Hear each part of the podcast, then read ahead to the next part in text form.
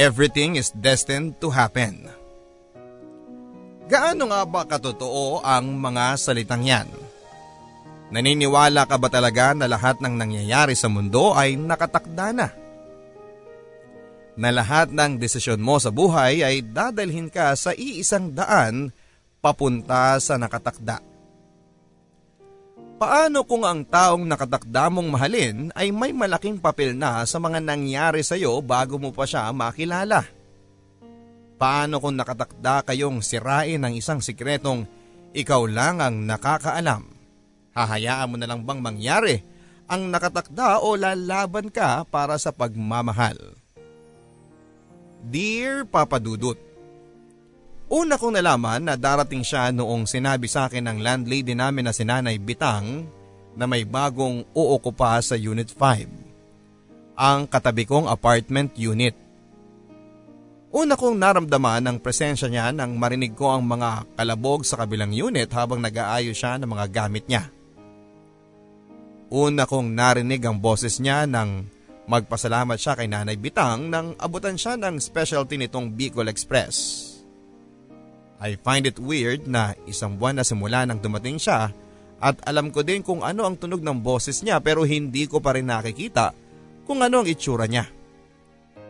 Hindi ko alam kung gwapo ba siya, matangkad, makinis at may magandang smile kagaya ng nai-imagine ko. Hoy, Donya Alexandra, anong sinisilip mo dyan? Munti ka na akong mapasigaw nang magsalita ang best friend ko at okupante ng Unit 3 na si Epifania aka Epi. Diyos ko naman Epi, huwag ka nga nang gugulat dyan. Ang sabi ko sa kanya habang tinatago ko ang pagkahiya ko sa pagkakahuli niya sa pagsilip-silip sa kabilang unit. Ay sus, sinisilip mo yung yummy neighbor natin oh? Tanong niya sa akin sabay irap ng kanyang mga mata. Hindi ah. Bakit ko naman, teka nga, sandali lang. Did you just say yummy neighbor? Ibig sabihin nakita mo na kung sino ang lalaki dito sa kabila? Tanong ko sa kanya. Hindi ako makapaniwala na mas nauna pang makita ni Epi ang lalaking literal na kashare ko ng dingding. Oo naman. Hindi ka pa nasanay sa akin. May radar kaya ako sa mga gwapong lalaki. Proud na proud na sagot naman ni Epi. Shh! Huwag kang maingay. Mamaya niyan, marinig pa tayo nun eh. Babala ko sa kanya na isinawalang bahala lamang niya. Wala yun dyan, mams. Halos buong araw wala yung si Pogi. Super agang umalis tapos uuwi lang yon kapag malalim na ang gabi. Ah, talagang alam na alam mo ang schedule niya ha? Pabirong sabi ko naman kay Epi. Hay nako, ito na naman po ang mag-best friend na chismosa. Nakatingin kami ni Epi sa narinig namin at hindi na naman kailangan lumingon para malaman kung sino ang nagsalita. Si Mitch ng Unit 2, ang babaeng kaligayahan yata sa buhay ang mangialam sa buhay ng ibang tao at hobby ang magtaas ng on-flick niyang kilay. Feeling nyo naman eh mapapansin kay dyan ni Aidan. Wala siyang panahon sa mga kagaya ninyong pangit. Dugtong pa niya nang humarap na kami sa kanya ni Epi. Pwede ba Mitch? Magsampay ka lang dyan. Napaka 70s ng pangungontrabida mo. 21st century na uy. At wow ha. First name basis ka talaga kay Pogi. Close kayo? Ganting sagot naman ni Epi na kahit kailan ay hindi talaga mapigilang patulan si Mitch. Oo, and if you must know, binigyan ko siya ng ulam nung isang araw na for sure ay hindi niya kinain dahil malamang ay kasimpakla ng ugali mo ang niluto mong ulam. Dugtong naman ni Epi na muntikan ko ng ikatawa. Napakabilis talagang mag-isip ng comeback nitong best friend ko. Epi, tama na. Bulong ko na lang sa kanya pero hindi pa tapos si Mitch. Whatever. Kahit ano naman ang sabihin ninyong dalawa, sure ako na hindi papatol sa isang bakla o sa isang disgrasyada si Aidan ko. Nang gigigil na sabi nito sabay pasok sa unit niya. Aba! Sigaw ni Epi at hinawakan ko ito sa braso. Oo, tama na. Awat ko naman sa kanya. Eh sumusobra na yung babaeng yan eh. May pa Aidan-aidan ko pang nalalaman. Filingera at saka tinawag pa tayong bakla at disgrasyada. Hindi na kaya uso yon? LGBT o single mom na ang usong term ngayon no? Shh! Hayaan mo na siya. Ikaw naman kasi patola ka. Pabirong sabi ko at kumalma na si Epi at niyaya ko siyang magmeryenda sa loob ng unit ko. Sampung taon na rin ang anak kong si Adam. That means ay 10 years na ang akong sanay sa mga ganong pasaring ng ibang tao sa akin. Disgrasyada, magang lumande, karengkeng, name it. Lahat ng mga yan ay narinig ko na. Minsang pabulong gaya ng mga tao sa dati naming barangay at minsan naman ay halos pasigaw gaya ng ginawa ni Mitch. Pero pare-pareho lang din naman sila ng sinasabi. And to be honest, Halos na mamanhid na rin ako sa mga masasakit na salitang yan. Nung una ay napapayak pa ako sa mga ganong klaseng pasaring pero eventually kinakailangan kong maging malakas. Hindi para sa sarili ko kundi para sa anak ko. Kaya kong tiisin lahat ng pwedeng sabihin sa akin ng mga mapanghusgang tao as long as I can protect Adam. Kaya bago pa umabot ang anak ko sa edad kung kailan maiintindihan at pwede na siyang masaktan ng mga ganong klaseng salita ay pinili kong umalis na lamang sa lugar kung saan ako lumaki at lumipat sa ibang lugar. One year old pa lamang noon si Adam nang mangupahan kami sa Unit 4 ng apartments ni Nanay Bitang. Matandang dalaga si Nanay Bitang kaya parang anak na ang turing niya sa amin ni Epi. Si Epi naman ay hindi na nakilala ang mga magulang niya at lumaki siya sa bahay ampunan. Kaya naman naging pamilya namin ang isa't isa. And so far ay masasabi kong maayos at matahimik naman ang buhay ko maliban sa paminsa-minsang parinig at pagsusuplada ni Mitch. Nasa grade 4 na si Adam at busy naman ako sa bakery ko sa bayan. Lumipas ang ilang pang araw at hindi ko pa rin nakikita ang lalaki sa kabilang unit. Sa umaga kapag inihahatid ko si Adam sa school ay wala na siya at pag uwi naman namin ay wala pa rin siya. Hindi ko alam kung bakit masyado akong curious sa Ada na yon pero lagi akong nakaabang sa mga kwento sa akin ni Nanay Bitang at Epi tungkol sa kanya. Mabait si Aidan ne. Isang araw na ang dami kong dala galing sa palengke ay napadaan siya at pinasakay ako sa kotse niya. Alam kong hindi pa naman siya dapat pabalik noon sa atin pero sinabay niya ako para hindi na raw ako mahirapan. Minsang kwento naman ni Nanay Bitang. Ang gwapo niya talaga, mams. Hot kung hot. Ipupusta ko sa iyo ang kabaklaan ko. May abs yun. Pahagikik na chika naman sa akin ni Epi. Pero ni isa sa mga kwento nila sa akin ay hindi nagpahanda sa akin sa araw na nakita ko na siya sa wakas. Naihatid ko na ng umagang yun si Adam sa school at nasa bakery na ako nang mapansin kong naiwan ko ang cellphone ko sa apartment. Ibinilin ko muna ang bakery ko sa isa sa mga staff at bumalik ako sa apartment. Nasa tricycle pa lamang ako ay napansin ko nang makulimlim ang langit at naisip ko kagad ang mga sinampay ko. By the time na makapasok na ako sa unit ko ay narinig ko ang pagpatak ng ulan kaya tumakbo na kaagad ako sa labas at kinuha ko ang mga damit namin ni Adam na nakasampay. Nang matapos ako ay mas lalong lumakas ang ulan at napalingon ako sa Unit 5. May mga nakasampay rin siyang damit at halos patuyo na sana pero siguradong mababasa ng ulan. Bago pa ako makapag-isip ng maayos ay tumakbo na ako para ipasok ang mga damit namin at tumakbo muli ako papunta sa labas. Sa totoo lang ay isa lang naman ang nasa isipan ko ng oras na yon.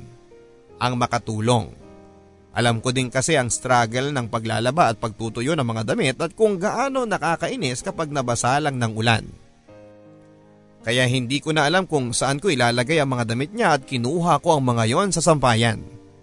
Nang makuha ko ang lahat ay tumakbo ako papunta sa tapat ng pintuan ng Unit 5 para sumilong at isipin kung saan ko ilalagay ang mga damit na nakuha ko. Nagulat ako nang bigla na lamang bumukas ang pintuan ng Unit 5 at nakita ko for the first time ang lalaking sobrang misteryo sa akin this past few weeks. Sobrang laki niya. Yun ang una kong naisip. Nasa 6 feet siguro siya at matipuno ang katawan na parang laman siya ng gym. Nakasuot siya ng itim na sando, knee-length light brown shorts at chanelas. Nakamanban siya at napaisip ako sa kung gaano kahaba ang buhok niya. Sunod kong napansin ang lower lip niya na mas makapal kesa sa upper lip niya.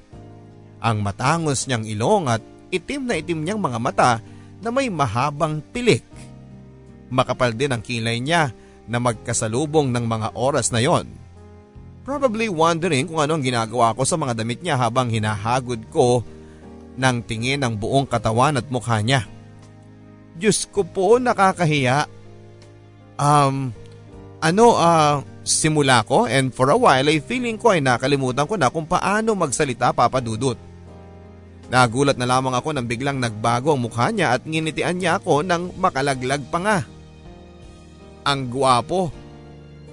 Kinuha mo ang mga damit ko?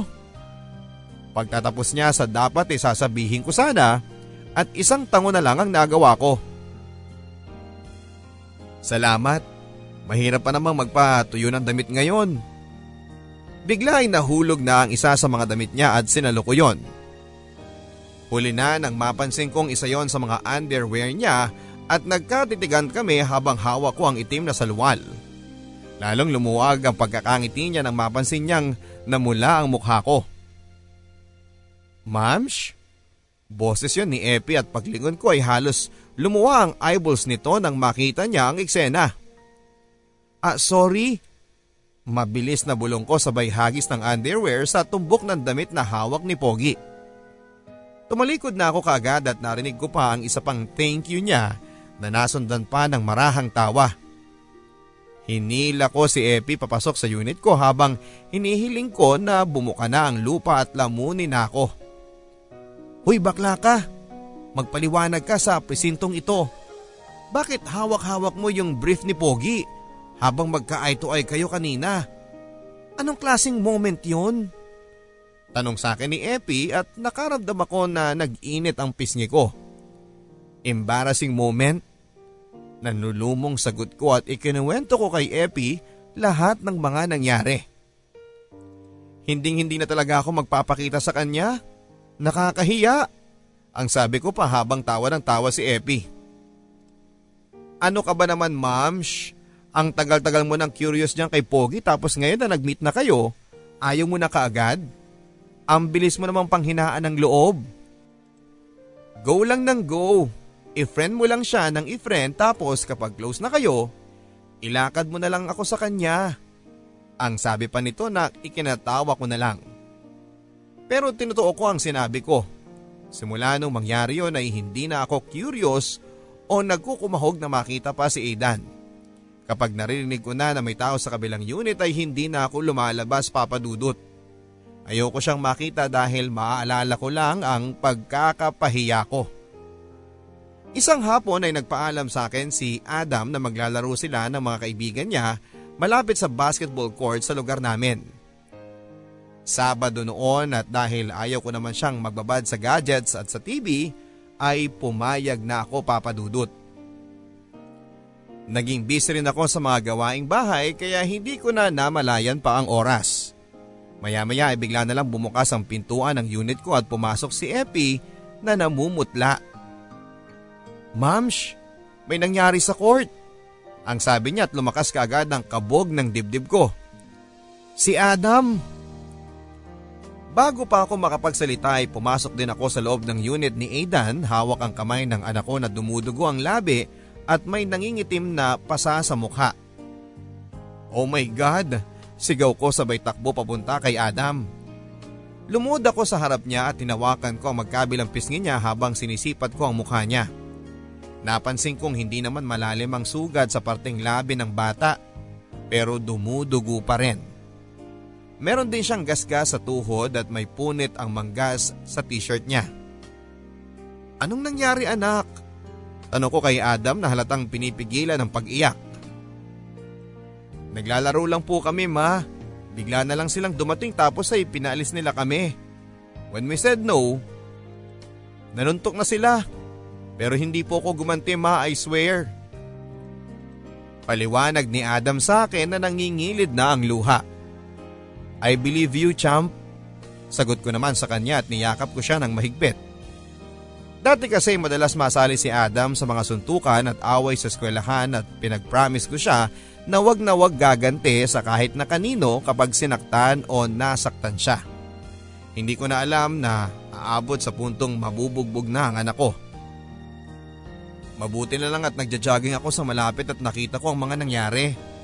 Mabuti na lang din at napadaan din tong si Pogi kaya nakahingi kagad ako sa kanya ng tulong. Paliwanag naman ni Epi at saka ko lang ulit na alala na nandun pala si Aidan. Nang tumingala ako sa kanya ay nakita kong magkahawak na rin sila ng kamay ni Adam. Salamat sa pagtulong mo sa anak ko. Ang sabi ko at nang umiti siya ay napansin kong may sugat din ang gilid ng bibig niya. Nung umawat ako kanina, nasuntok ako ng tatay nung batang nanuntok kay Adam. Nangialam daw ako eh. But I'm fine. Ang sabi naman ni Aidan na parang nababasa ang nasa isipan ko. Tumango ako at binalik ko ulit ang atensyon ko kay Adam. Ma, pwede dito muna si Tito Aidan? Gamutin din natin siya after mo kong gamutin. Suggestion naman ni Adam nang sabihin kong kailangan kong mag first aid sa mga sugat at pasa niya. Pumayag na lamang ako dahil hawak pa rin niya ang kamay ni Aidan na parabang sa nakakatandang lalaki siya kumukuha ng lakas. Umalis na rin si Epi dahil meron pa raw siyang pupuntahan. Nagsimula na akong gamutin si Adam at inabutan ko rin ng cold compress si Aidan para sa sugat niya. Maya-maya pa ay nakatulog na ang anak ko sa sofa dahil na rin siguro sa pagod. Awkward na nagkatinginan kami ni Aidan at tumayo na rin siya. Salamat sa cold compress. Lipat na ako sa kabila. Ang sabi niya at nakaramdam ako ng hiya. Um, simula ko. Tumaas ang dalawang kilay ni Aidan. Naghihintay sa mga sasabihin ko. Gusto ko lang magpasalamat ulit sa ginawa mo para kay Adam kanina. Wala yun. And hey, don't feel bad kung pakiramdam mo ay hindi mo siya naprotektahan. Minsan may mga bagay lang talaga na wala sa kontrol natin. That doesn't make you a bad parent. Mabait ang anak mo and you're raising him well. Sagot niya at ramdam kong naluha ako sa mga sinabi niya. Maliban kina Nanay Bitang at Epe wala pang pumuri sa pagiging ina ko kay Adam. Simula nang maging ina ako kay Adam ay wala akong ibang narinig kundi ang pandidiri at pangiinsulto. Wala akong ibang natatanggap sa ibang tao kundi ang panghuhusga sa pagiging dalagang ina ko. And yet ay napaka-sincere ng pagkakasabi ni Aidan ng papuri niya sa akin. Sige, mauna na ako ha. Ang sabi niya after a while of silence. Tumango ako at nagpasalamat muli sa kanya. Nasa pinto na siya nang bigla siyang humarap muli at naglakad papalapit sa akin. Kinamot niya muna ang noo niya at nakangiting nilahad ang kamay niya. Dalawang beses na tayo nagkakausap pero hindi pa tayo nagpapakilala sa isa't isa. So here goes. Ako si Aidan. Ang sabi niya na nakapagpangiti sa akin. Inabot ko rin ang kamay ko sa kanya. Alex, ang sabi ko naman. With that ay tumalikod na siya at lumabas na sa unit ko. Narinig ko pa ang pagbukas ng pintuan ng unit niya at ang pagpasok niya sa loob pero pakiramdam ko ay hawak niya pa rin ang mga kamay ko.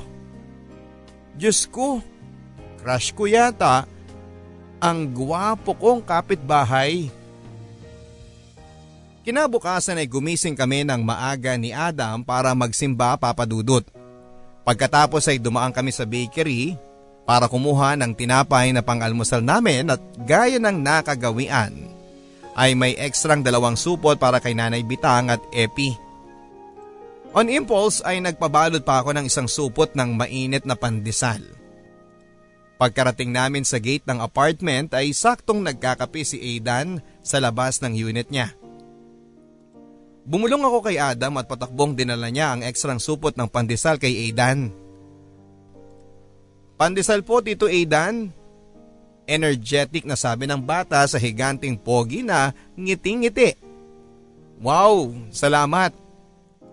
Ang sabi nito kay Adam, sabay gulo sa buhok nito.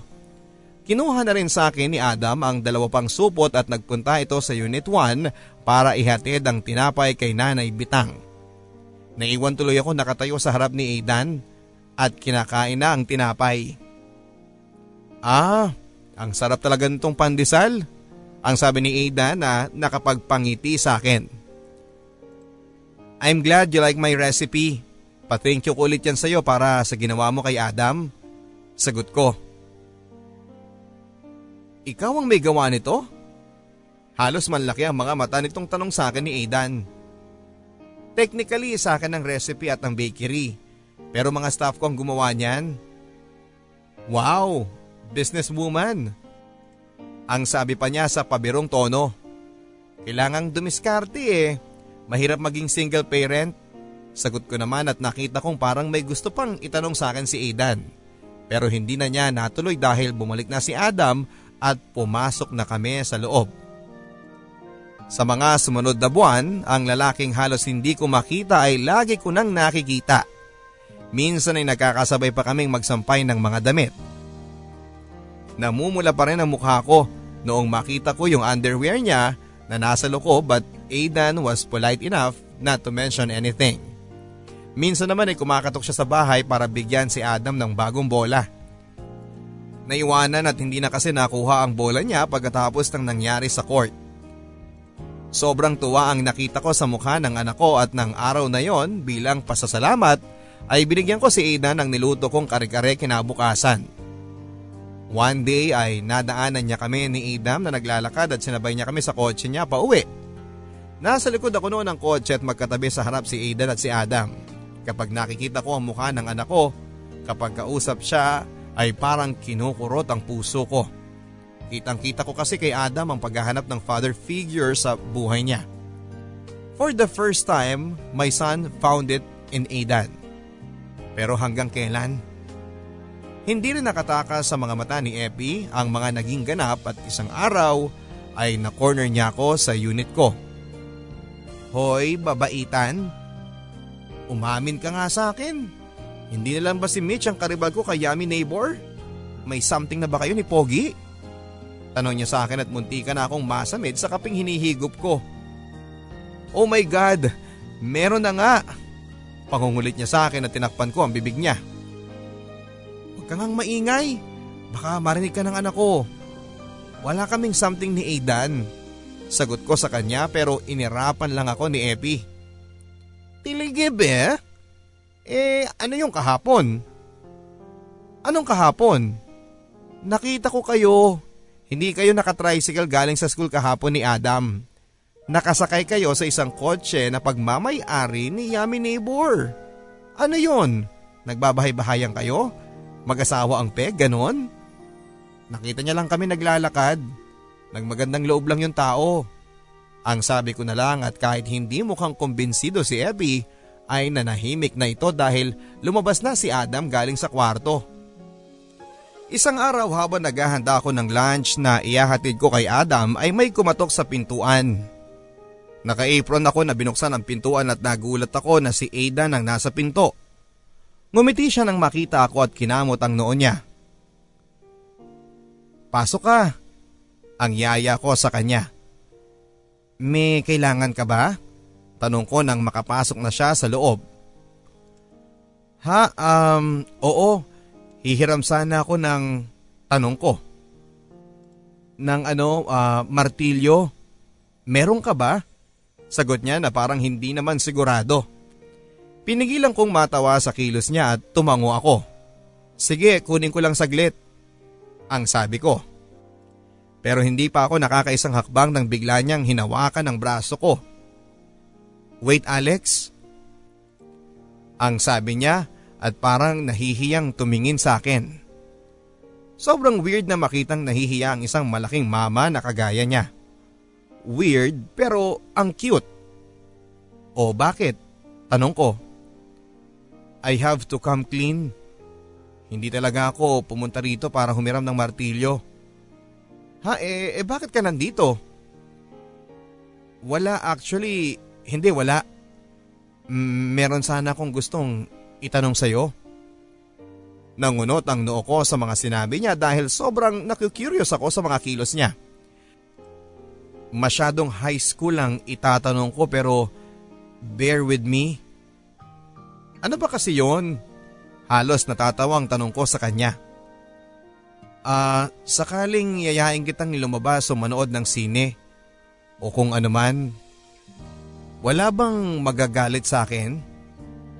Nagulat ako sa tanong niya at nakatulala lang ako for a few seconds habang tinatry kong i-absorb ang tanong niya. Niyayaya niya ba akong makipag-date sa kanya? After a while ay napailing na ako at ngumiti ako. Wala akong boyfriend. Ang sabi ko na lang at nakita ko ang relief sa gwapo niyang mukha. Ah, okay, cool. Ang sabi niya sabay buntong hininga. So, uh, pwede ka ba? I mean, pwede ba kitang yayain for dinner? Tanong niya sa akin. Magpaalam ka muna kay Adam, nakangiting sabi ko. Oo ba? Sagot niya naman. At dahil malakas siya sa anak ko ay hindi siya nahirapang magpaalam dito. Tinulungan ako ni Epi na pumili ng isusuot ko at pareho kami ng napili. Ang LBD ko. Every woman needs a little black dress. Sabay naming bigkas sa sikat na coat ng sangkabaklaan at sangkababaihan. Nilagyan din ako ng konting makeup ni Epi at inayos din niya ang buhok ko. Masasabi kong worth it ang lahat dahil halos lumuwa na ang mata ni Ada nang makita niya ako. You look stunning. Bulong niya sa akin at naramdaman ko ang pag-iinit ng pisngi ko. Gwapong gwapo din naman ang date ko sa signature man band niya at sa suot niyang dark pants with white button down shirt na nakataas ang sleeve sa braso. Ibiniling ko kay Nanay Bitang at Epi si Adam and soon enough Aidan and I were on our first date. Alex? Okay ka lang ba? Ha, um, sure ka ba na bagay ako dito? Parang ang sosyal naman ng lugar na to. Oo naman. Ano ka ba? You look beautiful. Pasensya ka na ha, hindi lang talaga ako sanay sa mga ganito eh. Ganito? What do you mean? Hindi ka sanay sa date? Oo. Seriously? Paano ka ba mag-celebrate ng Valentine's Day kung hindi ka sanay na makipag-date? Hindi ako nagse-celebrate ng Valentine's. What? Halos lahat ng babae inaabangan ng February 14 para makatanggap sila ng bulaklak. At saka tsokolate and you're telling me na ayaw mo sa araw na yon? Bakit? Bad memories? Anong ibig mong sabihin? Hay, February 14 namatay ang kaisa-isang pamilya ko. Si Ate Isa? I'm sorry. Bakit mo nasabing siya lang ang kaisa-isang pamilya mo? Well, hindi ko na kasi nakilala ang mga magulang ko. Nabuntis ang mama ko nung dalaga pa siya at si Ate Isang naging bunga. Pero hindi siya Pinanindigan ng lalaki. Nang magdalaga na si Ate Isa, nakilala ni Mamang si Papangko. Nagpakasal sila at ako ang naging bunga ng kanilang pagmamahalan. Pagkatapos akong ipanganak ng mama ko, namatay ang papa ko dahil sa stroke. Hindi nagtagal, sumunod din si mama dahil sa komplikasyon sa panganganak. Ang ati isa ko ang nagpalaki at nagtaguyod sa akin, kaya lang, binawi din siya. My God. I can't imagine kung ano yung pinagdaanan mo. Hay nako, change topic na nga tayo. Sa totoo lang ay hindi ko talaga alam kung ano ang nag-push sa akin para sabihin kay Ada ng rason kung bakit isang dekada na akong hindi nagse-celebrate ng Valentine's. Pakiramdam ko ay oversharing ako kaya naman Nilipat ko kaagad sa kanya ang spotlight.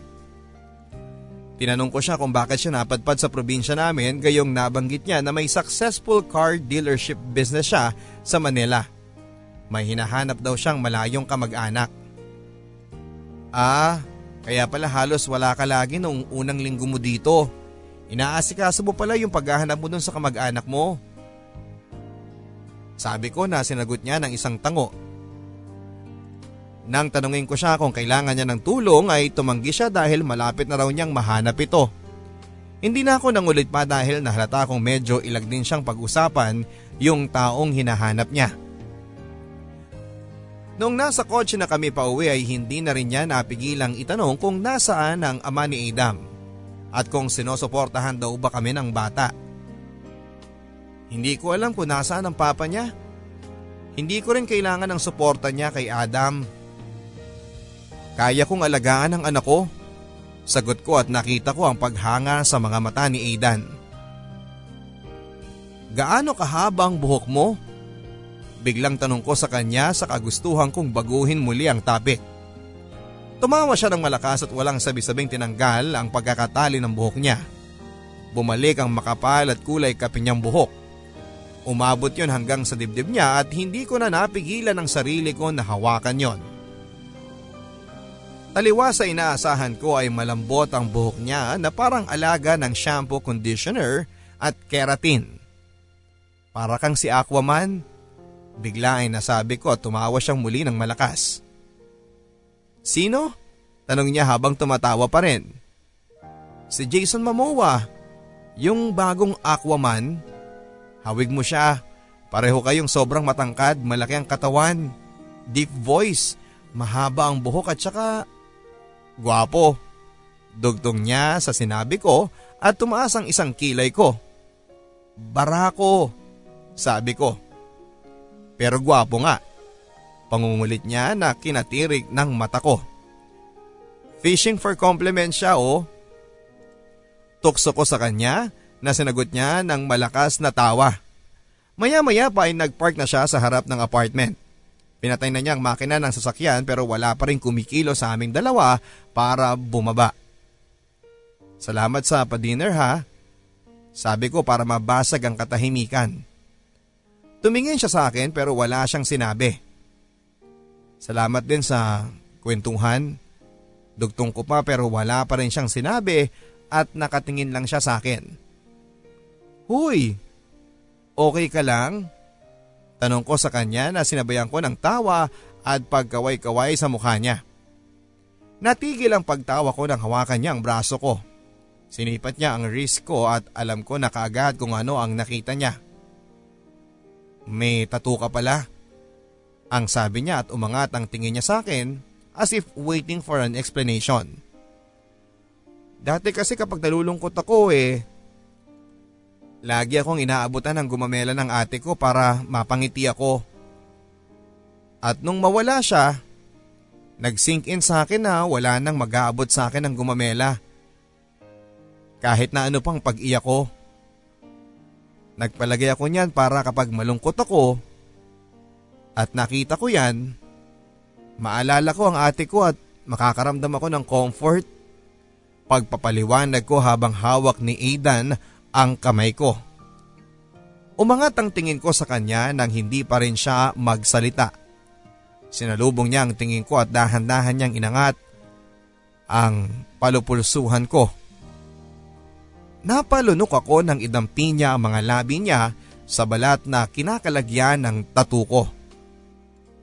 You are the bravest woman that I have ever met, Alex. Bulong niya. Bago pa ako makapasok ay may biglang kumalabog sa bintana ng kotse ni Aidan. Mama? Tito Aidan? Narinig ko ang muffled na boses ni Adam at natawa ko. Ang timing nga naman ng anak ko. Bumaba na kami kaagad ni Aidan sa kotse at sinalubong kaagad ng, ng yakap si Adam. Kanina pang naghihintay yan sa inyo, ang sabi ni Epi. Thank you sa pagbabantay sa kanya ma'am siya. Ang sabi ko. Oo na, bayaran mo na ako ng chika bukas ha. O siya, papasok na rin ako at inaantok na ako. Humihikab na sabi ni Epi at tumalikod na siya papasok sa unit niya. Binuksan ko ang pinto ng unit namin at pagkatapos mag good night ni Adam kay Aidan ay pumasok na rin ito sa loob. So paano ba yan? Good night na. Salamat ulit. Ang sabi ko kay Aidan na nakangiti lang sa akin. Anytime. Sagot niya at bago pa magbago ang isipan ko ay kinis ko siya ng mabilis sa pisngi. Pero mas mabilis sa akin si Aidan dahil nahawakan niya kaagad ang mukha ko at hinalikan niya ako sa lips. Malalim ang halik niya at parang nanlambot bigla ang, ang tuhod ko. What is this man doing to me? Bago pa ako makapag-isip ay tinapos ni Aidan ang halik niya sa akin. In case you didn't know, nililigawan na kita. Bulong niya sa akin at wala akong maisagot. Good night Alex. Sabi pa niya sabay ngiti at tumalikod na rin siya papunta sa unit niya.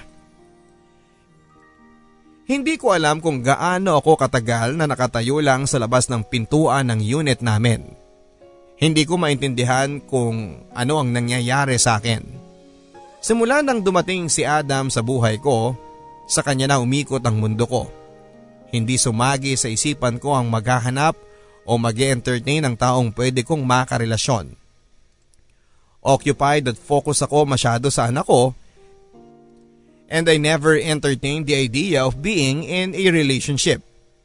Yang kilig-kilig na yan, nararamdaman ko lang yan sa mga teleserye at k-drama na pinapanood namin. Yang crush-crush na yan, sa mga sikat na artista lang ako nagkakaroon yan. And then came Aidan.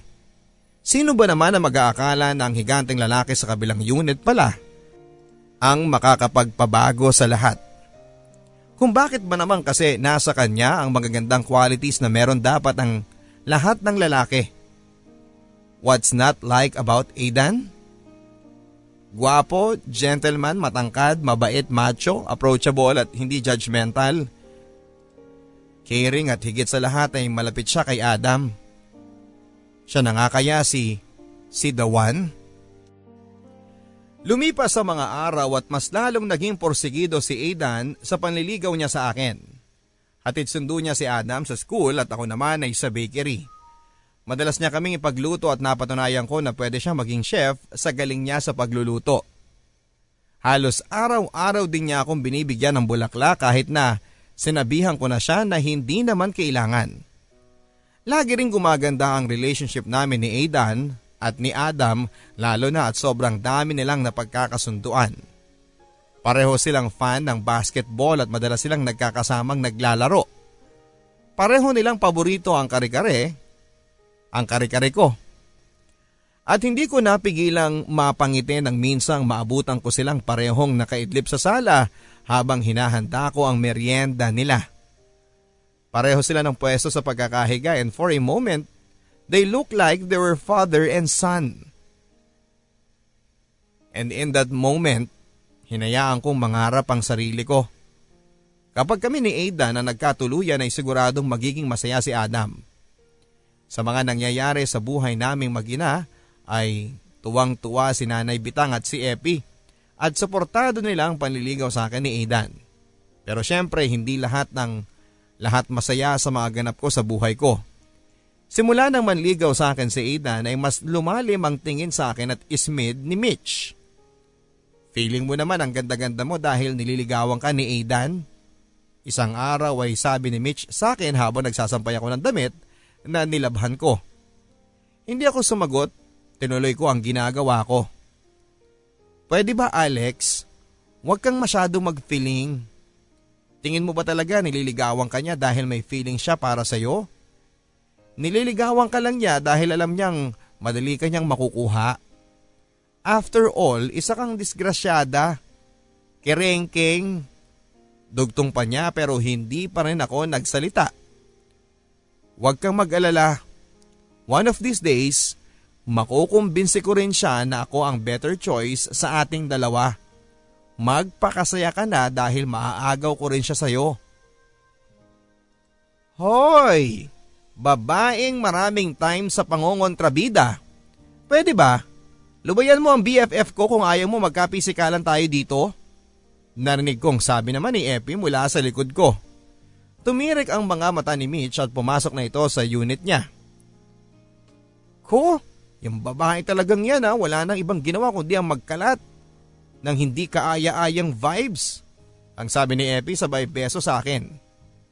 Ikaw naman, kung hindi pa ako dumating for sure eh, hahayaan mo na naman yung babaeng yan na pagsalitaan ka ng kung ano-ano. Patulan mo na kasi bes. Hayaan mo na siya. Mali na, gagantihan mo pa yung mali. Pangangatwiran ko naman na inismeran lang ni Epi. Ano ba ulit yung sinasabi niya sa'yo? Nako, halos pareho lang ng dati. Plus gawin daw niya sa akin si Aidan. One of these days. Sagot ko na ikinabilog ng mga mata ni Epi. My God! Kung sa akin niya sinabi yun, dumugo na yung makati niyang bibig. Ang kapal ng mukha niya. Ang ganda niya. Dinaan ko na lang sa tawa ang mga nangyari pero mukhang seryoso talaga si Mitch sa mga sinabi niya dahil mas nagiging papansin siya kay Aidan sa mga sumunod na araw. Lagi niyang hinahatiran ng pagkain si Aidan at ng kung ano-ano pa. Sa simula ay natatawa lang ako sa mga ginagawa niya na parang hindi naman napapansin ni Aidan. Hanggang sa umabot na sa puntong nagsimula na akong mairita sa mga ginagawa niya para mapansin lang siya ni Aidan. Ito namang si Mr. Higanting Gentleman, hindi pa mahalata ang ginagawa ni Mitch. Aidan, favor naman please. Pwede bang pakabit naman itong strap ng top ko? Nag-snap kasi eh. Isang araw ay sabi ni Mitch kay Aidan habang nag-uusap kami sa tapat ng unit ko. Tumagilid pa ito sa tapat ni Aidan at ginalaw-galaw ang balikat niya na parang nangaakit. Si Aidan talaga? Nang tingnan ko si Aidan ay halatang hindi niya alam kung ano ang magiging reaksyon. Tumingin siya sa akin na parang humihingi ng saklolo. Hinila ko ang braso ni Mitch at ako na mismo ang nagkabit ng strap ng pangtaas niya. Ayan, okay na. Ang sabi ko sa eretadong tono. Thank you. Wala sa loob na sabi naman ni Mitch na inirapan pa ako bago umalis sa harapan namin. Anong tinatawa-tawa mo dyan? Inis na tanong ko kay Aidan na pangisi-ngisi habang nakatingin sa akin. Selos ka. Tanong niya sa akin na nagpabilog sa mga mata ko. Wow, assuming. Eh bakit naman ako magsiselos? Ganting tanong ko na lalo niyang kinatawa. Tingnan mo nga yung mukha mo para kang nakaamoy ng mabaho. Tukso pa niya sa akin. Hindi ah. Nakakabanas lang na parang hindi mo napapansin na nagpapapansin sa iyo si Mitch. Exactly Alex. Kahit na ano pang pagpapapansin ang gawin niya, hindi ko siya papansinin because I only have my eyes for you. Ikaw lang eh. Hindi mo pa kasi ako sagutin. Okay fine. Sabi ko at biglang naging seryoso ang ekspresyon ni Aidan. Anong sabi mo? Tanong niya at ako naman ay natawa. Sinasagot mo na ako? Tanong niya ulit. Okay fine na nga hindi ba? Ilang segundo ring walang sinabi si Aidan at ang sunod kong namalayan ay umangatang pa ako mula sa lupa dahil iniikot niya ako ng yakap. Nang ibaba niya ako ay pareho kaming namula sa kakatawa at hinalikan niya ako sa labi. Gaya ng dati parang nanghina ang tuhod ko nang halikan niya ako. But this time, alam ko kung ano ang nararamdaman ko. Mahal ko si Aidan Papadudot. I love you Alex. Ang sabi niya as if reading my mind. Gumiti ako at sinagot ko siya ng I love you too. Siyempre si Aidan ang unang nakaalam ng good news at mahigpit na niyakap niya kami ni Aidan. Nang sabihin namin kay Epi at Nanay Bitang na kami na ay kulang na lang ay magpa-fiesta ang dalawa sa sobrang saya.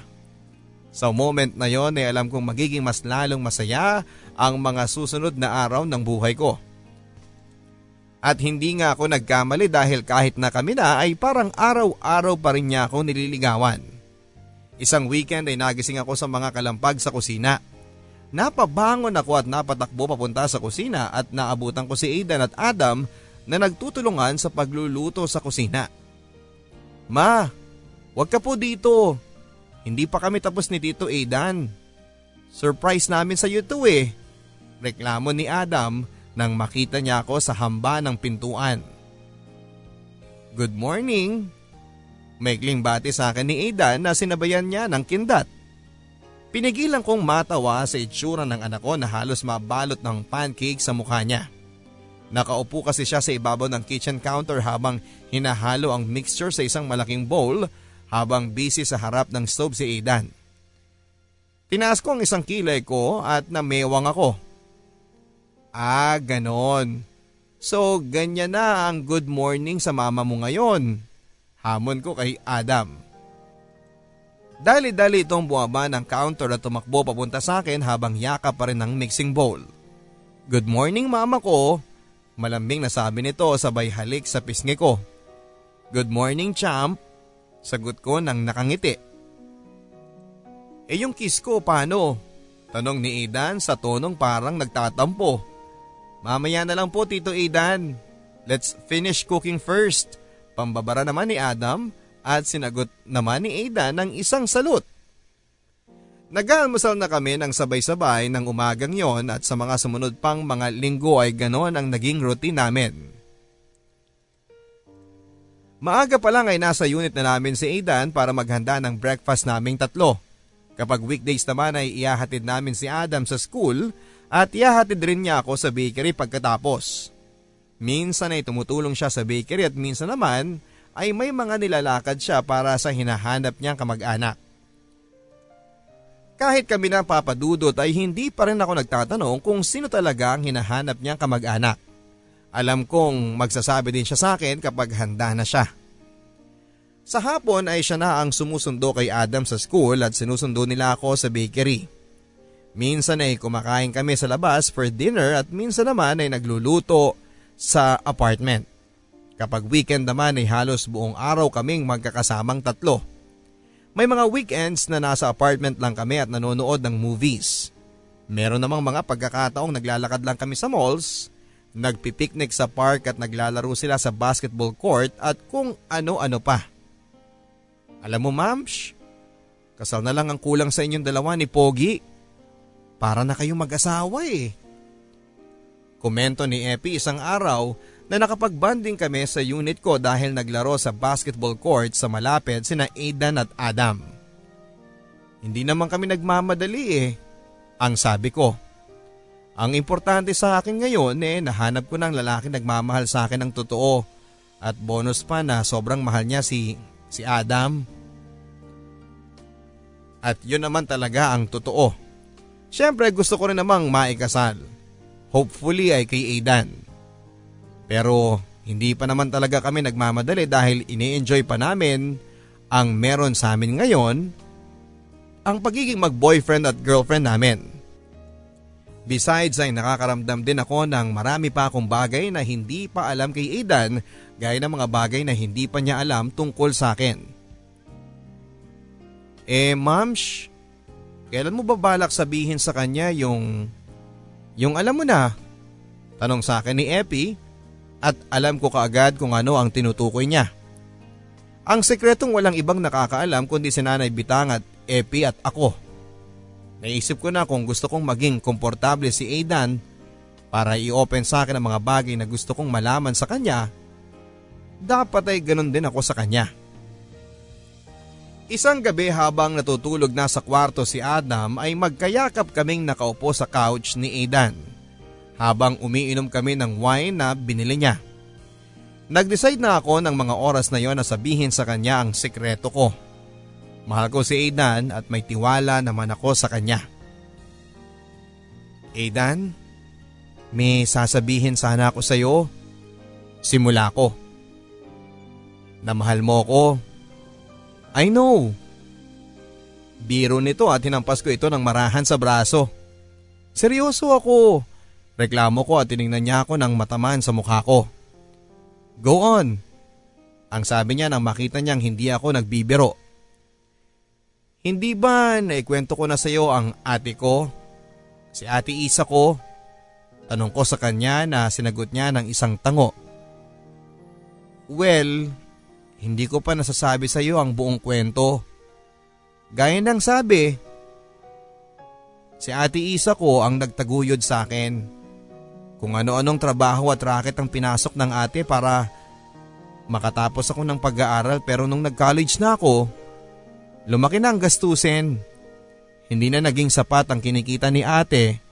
Ang scholarship ko pati na rin ang sahod ko sa part-time jobs ko para matustusan ang lahat ng gastos kaya nag-decide si ate na lumuwas ng Maynila para doon magtrabaho.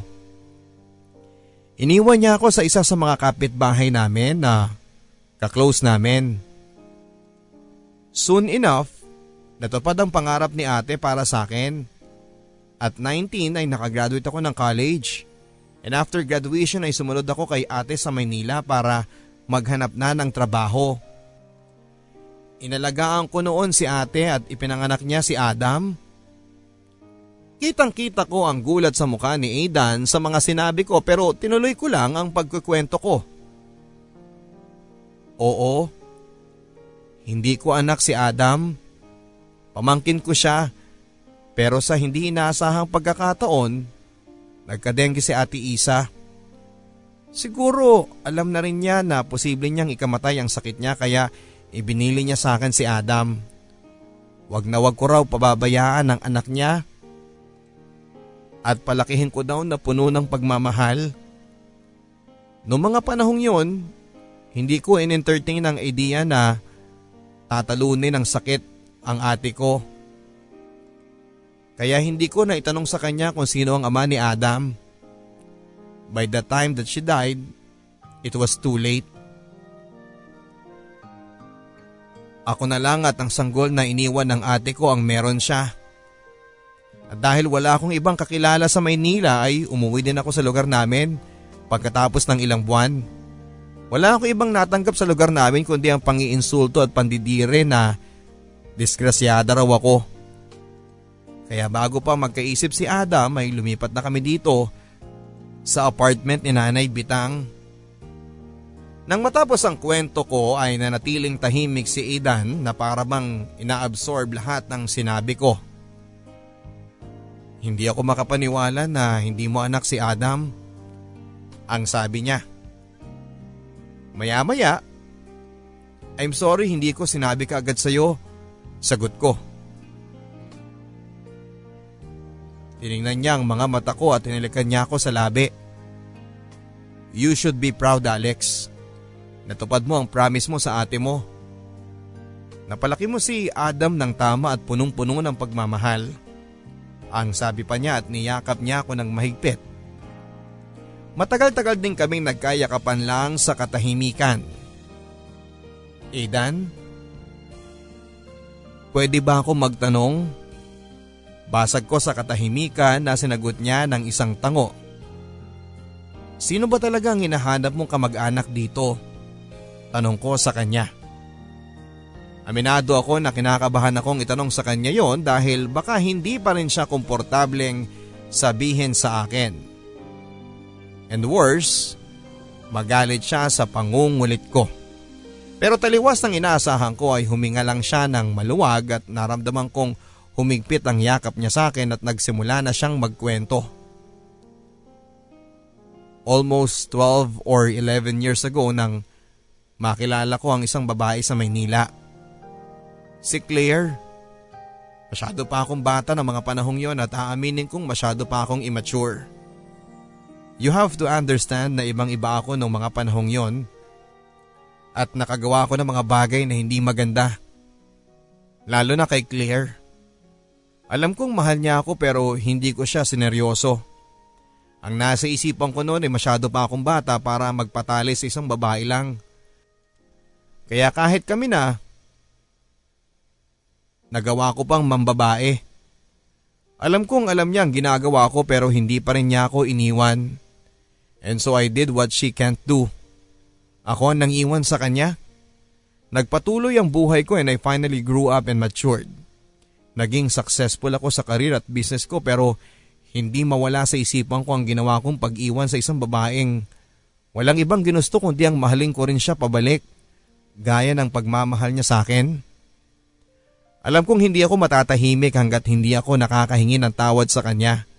Kaya nang malaman kong dati siyang taga dito, pumunta ako dito para hanapin siya. Nakatingin lang ako kay Aidan habang nagkikwento siya at hindi ako makapaniwala na magagawa niya ang mga bagay na yon. Anong klaseng tao ang kayang gawin sa isang taong nagmamahal lang ang mga bagay na yon? Malayong malayo siya sa dating Aidan na kinuwento niya. Hindi ko maiwasang hangaan palalo ang lalaking mahal ko. It takes a man to accept that he did something wrong. And it takes a good person para mag-effort na hanapin personally ang taong minsan niyang naagrabyado at humingi ng tawad.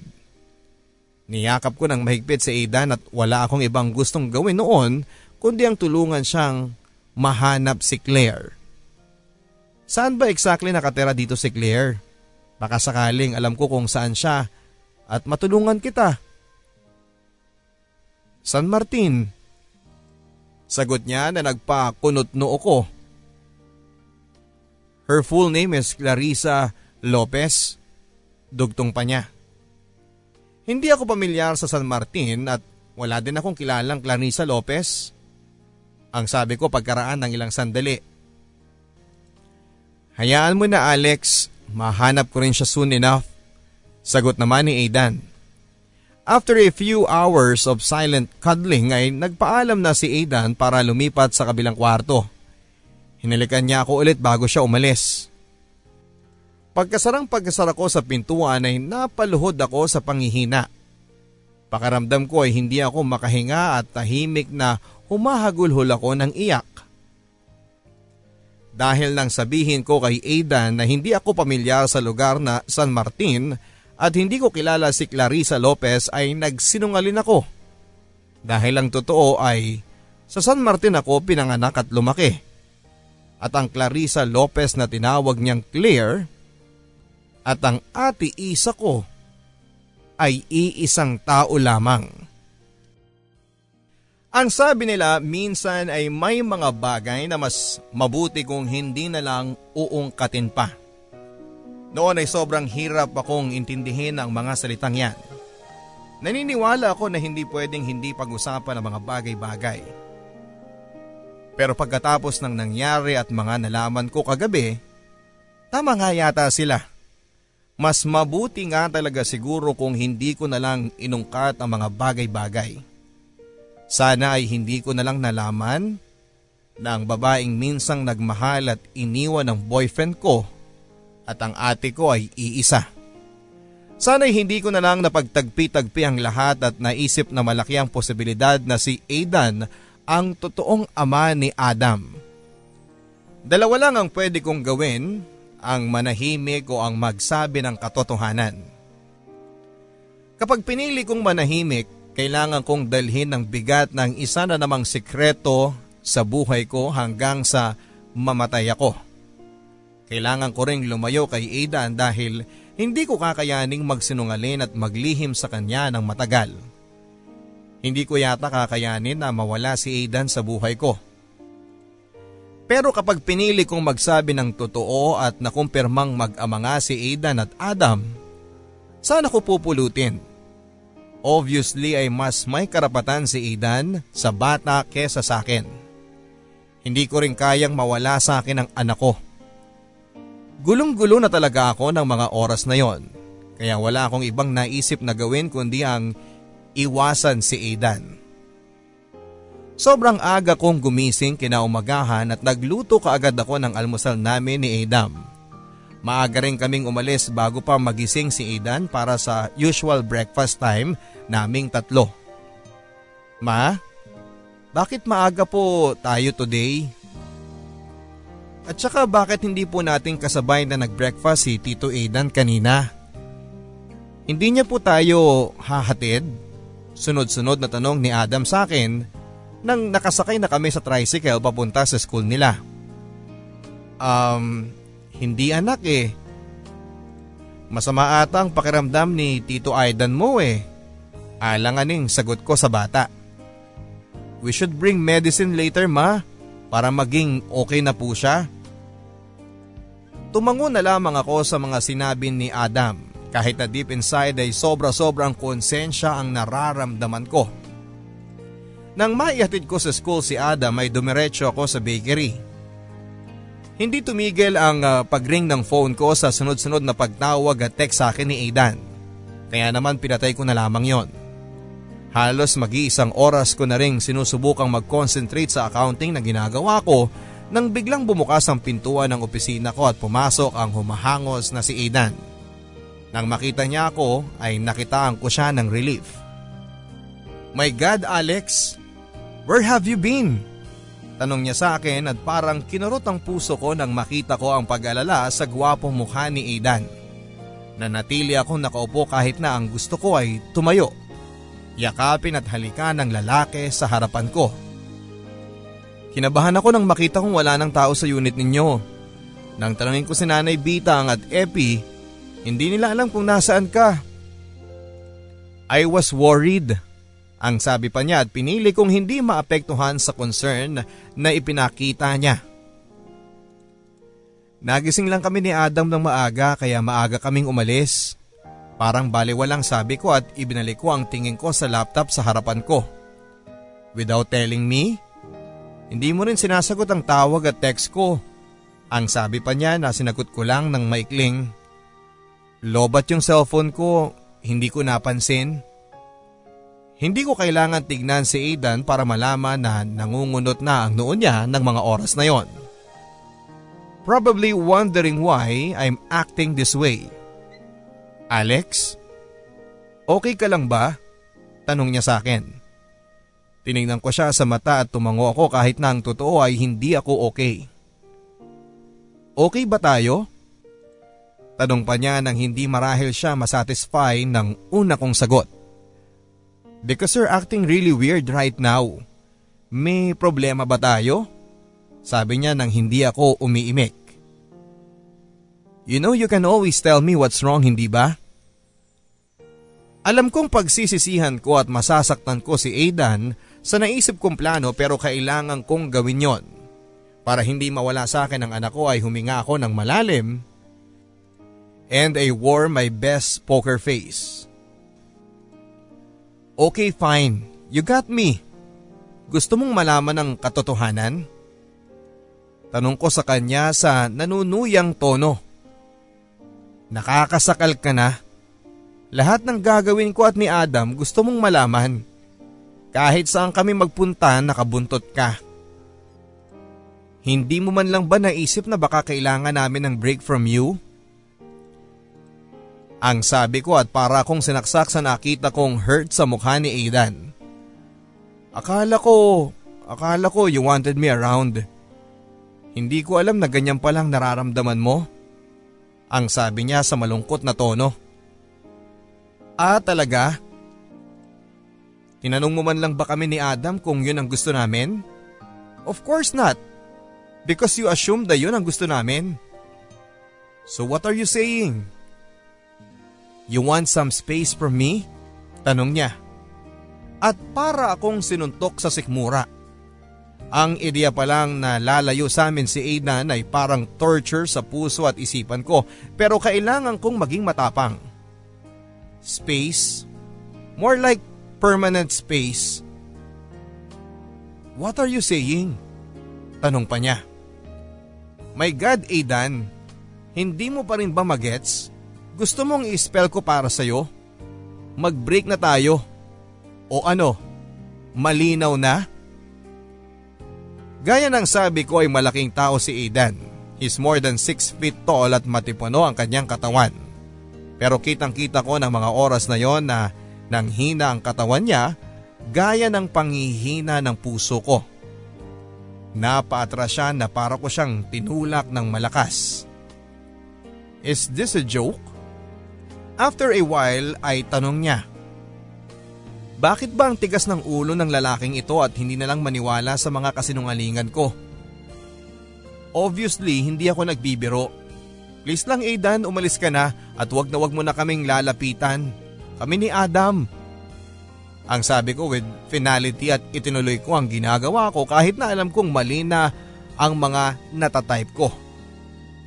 Hindi ko alam kung gaano katagal na nakatayo sa harapan ko si Aidan pero pagkatapos ng mahabang sandali ay umalis din siya at binalibag niya ang pinto pasara.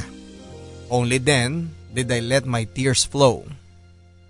Sobrang sakit at bakit kailangan kong itaboy ang isang taong mahal ko para hindi mawala sa akin ng isa pa.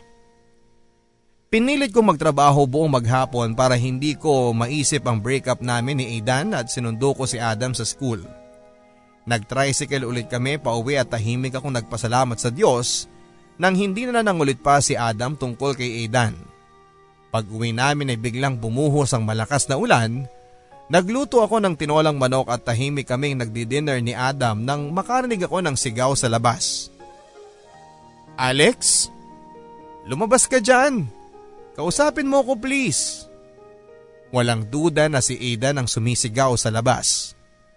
Tumayo ako kaagad at tumakbo ako palabas ng unit ko and there he was.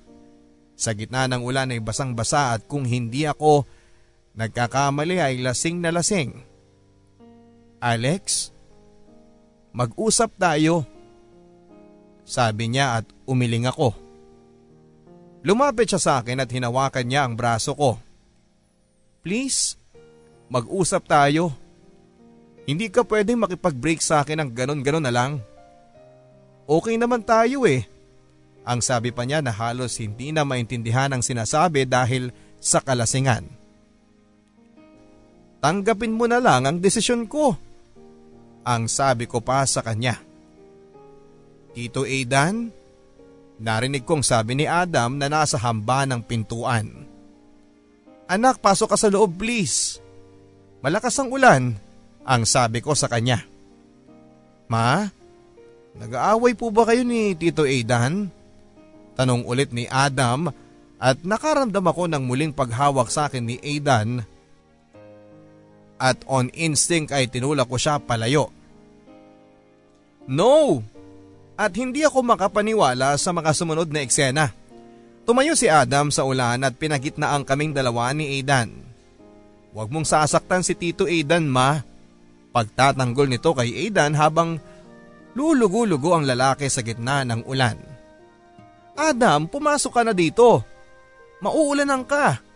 Sigaw ko pero hindi sumunod ang bata at niyakap nito sa isang binti si Aidan. Palapit na ako sa kanya para papasukin siya sa loob ng biglang lumuhod si Aidan at kinarga nito si Adam papunta sa silong sa tapat ng unit namin. Nang maibaba na niya ito ay kinausap niya ang bata ng masinsinan. Adam, lagi kang susunod sa mama mo okay? Ang sabi niya at nang akmang magpoprotesta ang anak ko ay niyakap niya ito. We're okay. Bulong niya dito at maya-maya pa ay tumayo na siya at walang imik na pumasok na sa loob ng unit niya. Pinaliguan ko kagad si Adam para hindi siya magkasakit bago ko siya pinahiga at kinumutan sa kama. Anak, huwag mo nang uulitin yun ha. Baka magkasakit ka kapag nagpaulang ka ng biglang ganun. Ang sabi ko at tumango naman ito. Inaligan ko siya sa noo at what about Tito Aidan ma? Paano kung magkasakit siya? Tanong niya sa akin at napaisip ako. Kaya namang alagaan ni Tito Ida ng sarili niya. Hindi ba? Besides, wala na kami kaya hindi na ako dapat mag-alala pa sa kanya. He'll be fine. Pag-assurance ko kay Adam at pinatulog ko na ito. A few hours later ay hindi pa rin ako makatulog. Tama ba ang ginawa ko? Tama bang bigla ko na lang hiniwalayan si Aidan sa takot ko sa katotohanan? Walang duda na ang ate ko at si Claire ang tinutukoy niya. Pero paano kung hindi naman talaga niya anak si Adam? Masyado ba akong advance mag-isip at binangunahan ko ang lahat? Pero paano kung anak niya talaga si Adam? Siguradong gugustuhin niya na mapunta sa kanyang bata at kahit sa ang korte ako pumunta ay alam kong mas may karapatan ng ama kesa sa isang hamak na tsahin lang. Lalo na kung wala namang questionable character ang ama ng bata. I'm sure that Aidan can take care of Adam more than I can. Financial man o kahit sa anong aspeto. Pero alam kong mapapalaki niya ng maayos at mapagmahal ang bata. Pero paano naman ako? Paano naman ang ilang taong kong ibinigay ko para kay Adam? Hindi pa ba sapat yon para mabigyan ako ng mas malaking karapatan sa kanya? Ako ang kinalakhan niyang ina, don't I deserve something more? O sadyang naging tagapangalaga lang talaga niya ako until destiny led him to his father.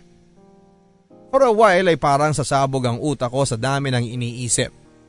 Hindi ko na alam kung ano ang gagawin ko at isang tao lang ang makakaintindi sa akin.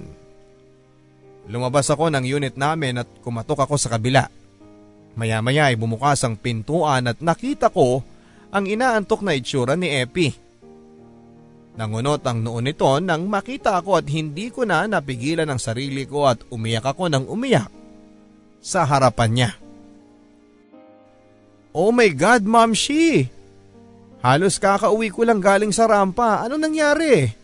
Tanong niya sa akin pero hindi ako makasagot sa pag-iyak ko. Diyos ko, Tulog na ba si Adam? Doon nga tayo sa unit mo.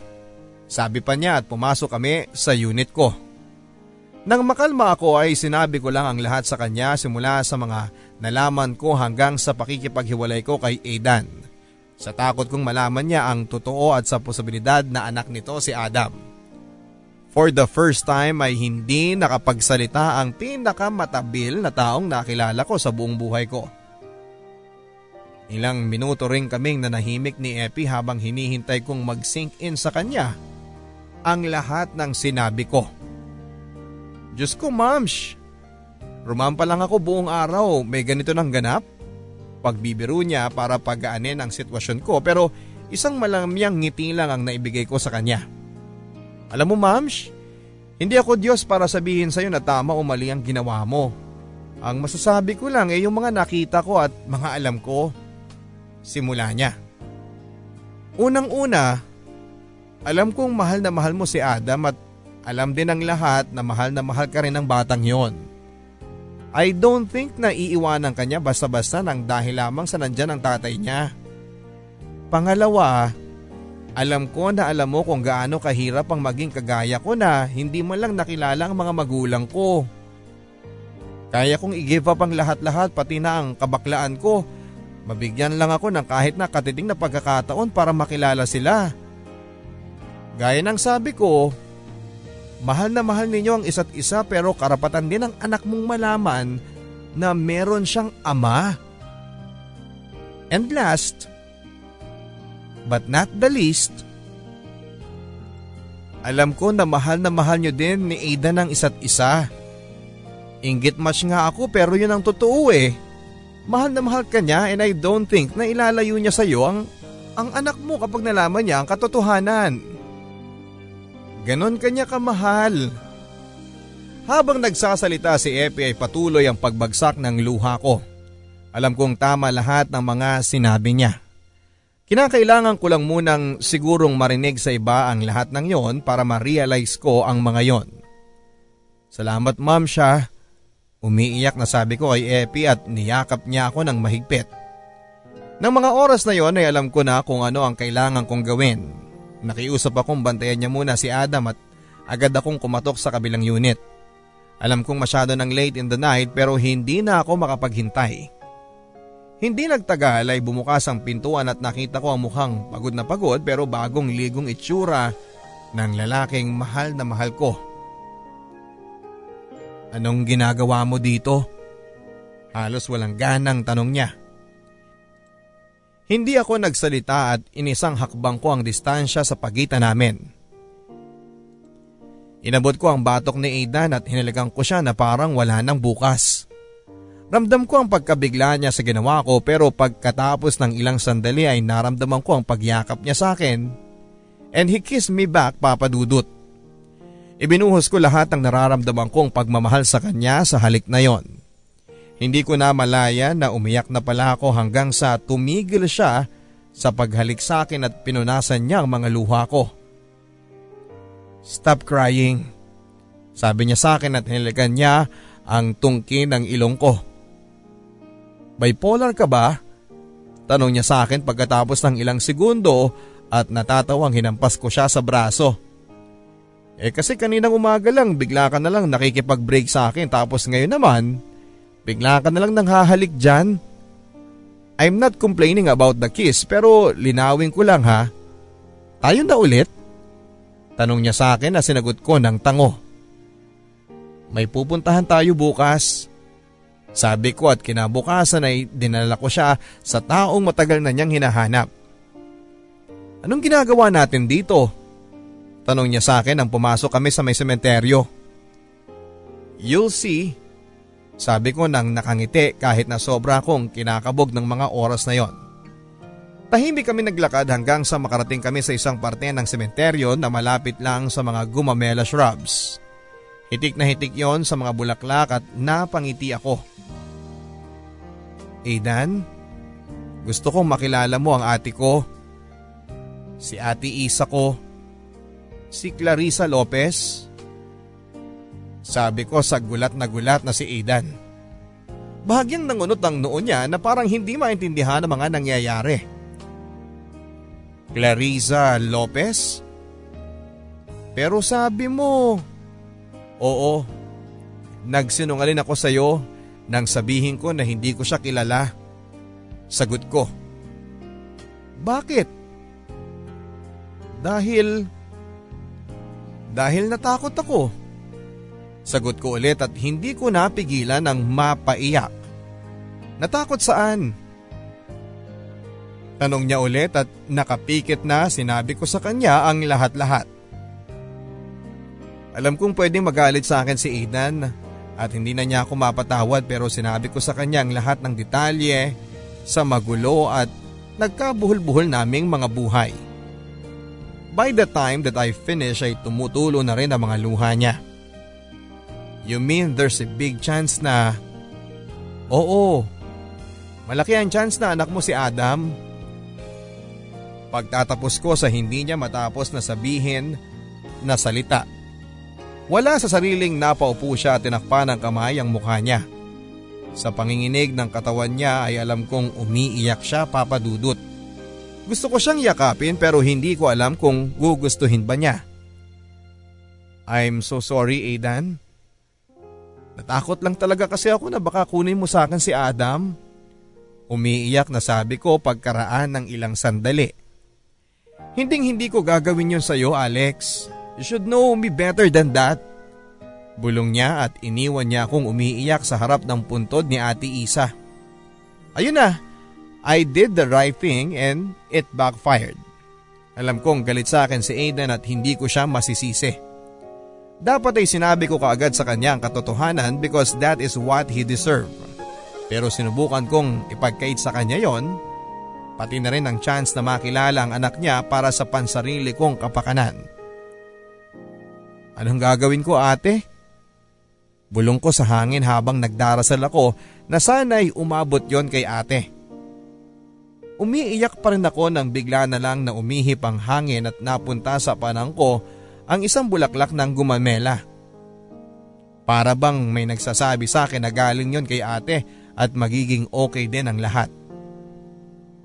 Ate, sabi ko at umiiyak ako ng umiiyak ng mga sandaling yon. Nang makauwi ako sa apartment ay walang tao sa unit ni Aidan. Sinubukan ko siyang tawagan pero hindi nagring ang cellphone niya. Tinanong ko si Epi at Nanay Bitang kung nakita niya si Aidan pero hindi raw nila ito nakita. Hindi ko alam kung saan siya nagpunta at napansin kong wala din sa harapan ng kotse niya. Posible kayang umalis siya at hinding hindi na siya babalik pa? Umiiyak na nakatulog ako sa sofa at nagising ako sa mga katok sa pintuan ng unit ko.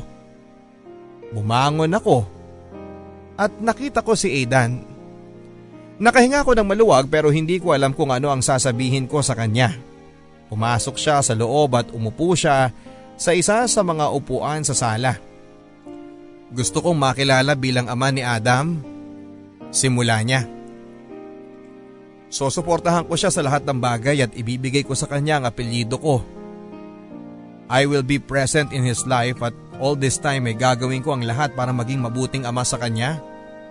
Ang sabi pa niya at wala akong ibang sinabi. Tumango lang ako dahil alam kong wala akong karapatang kumontra.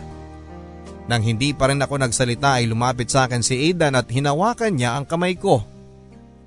Tinignan niya ako sa mga mata at hinaplos niya ang buho ko. Hindi ko alam kung ano ang tumatakbo sa utak niya ng mga oras na yon pero matatanggap kong kung puputulin na niya ang relasyon namin. After all, I went behind his back at sinubukan ko siyang ilayo sa anak niya. Pero magagawa ko lang ang lahat ng yon kung nasa tabi kita Alex. Sabi niya na ikinagulat ko. Simula nang dumating kayo sa buhay ko ni Adam, wala kayong ibang binigay sa akin kundi saya at pagmamahal. And I'm not going to let that go dahil lang sa natakot kang magsabi sa akin ng katotohanan. Mas importante kayong dalawa sa akin kesa sa sarili kong pride. Mahal na mahal ko kayo ng anak natin. Sabi niya habang hawak ang magkabilang pisngi ko. Anak natin? Sobrang sarap pakinggan. Niyakap ko si Aidan at Sinubsob ko ang mukha ko sa dibdib niya at umiyak ako ng umiyak. And this time dahil sa sobrang saya, papadudot. Alam ko na marahil ay hindi ako deserving para sa higanteng mamang ito na mahal ko pero habang buhay akong magpapasalamat sa Diyos dahil ibinigay niya sa akin si Aidan. Pagkatapos nun ay sinabi namin kay Adam ang lahat-lahat. Halos magtatalon ang anak namin nang malaman niya na si Aidan ang totoo niyang ama. Dinala din namin siya sa sementeryo para makilala niya ang totoo niyang ina. May papa ako at dalawa ang mama ko. I'm super okay ma. Sagot niya sa akin nang tanungin ko siya kung okay lang ba siya. Pumita siya ng isang gumamela at nilagay niya yon sa parteng tenga sa tenga ko at niyakap ko siya ng punong-puno ng pagmamahal. Ang mga sumunod na araw ay naging sobrang saya para sa aming tatlo papadudot. Pinarenovate ni Nanay Bitang ang Unit 4 and 5. Pinatanggal niya ang dingding sa pagitan para maging isang malaking unit na lamang ito para sa munting pamilya namin. Kaya namin magpatayo ng sarili naming bahay pero hindi namin maiwan si Epe at si Nanay Bitang kaya pinili namin magstay na lamang sa apartment. Hindi na rin bumalik pa ng Manila si Aidan at nagpupunta na lamang doon kapag kailangan ng personal supervision niya sa negosyo. Aside from that ay lagi kami magkasama at halos hindi kami mapaghiwalay na tatlo. Sa ngayon ay plano naming magpakasal ni Aidan at kasama namin si Adam sa pagpili ng mga kailangan sa big event. Araw-araw ako nagdarasal at nagpapasalamat na nakuha ko ang happy life na hinahangad ko lang noon. I just had to face my fears and deal with the truth. Minsan man akong biniro ng tadhana, nasa akin pa rin ang huling halakhak. Maraming salamat po Papa Dudut sa pagbasa ninyo ng sulat at ng kwento ng buhay ko. God bless sa inyong programa. Ang inyong kapuso at kabarangay, Alex.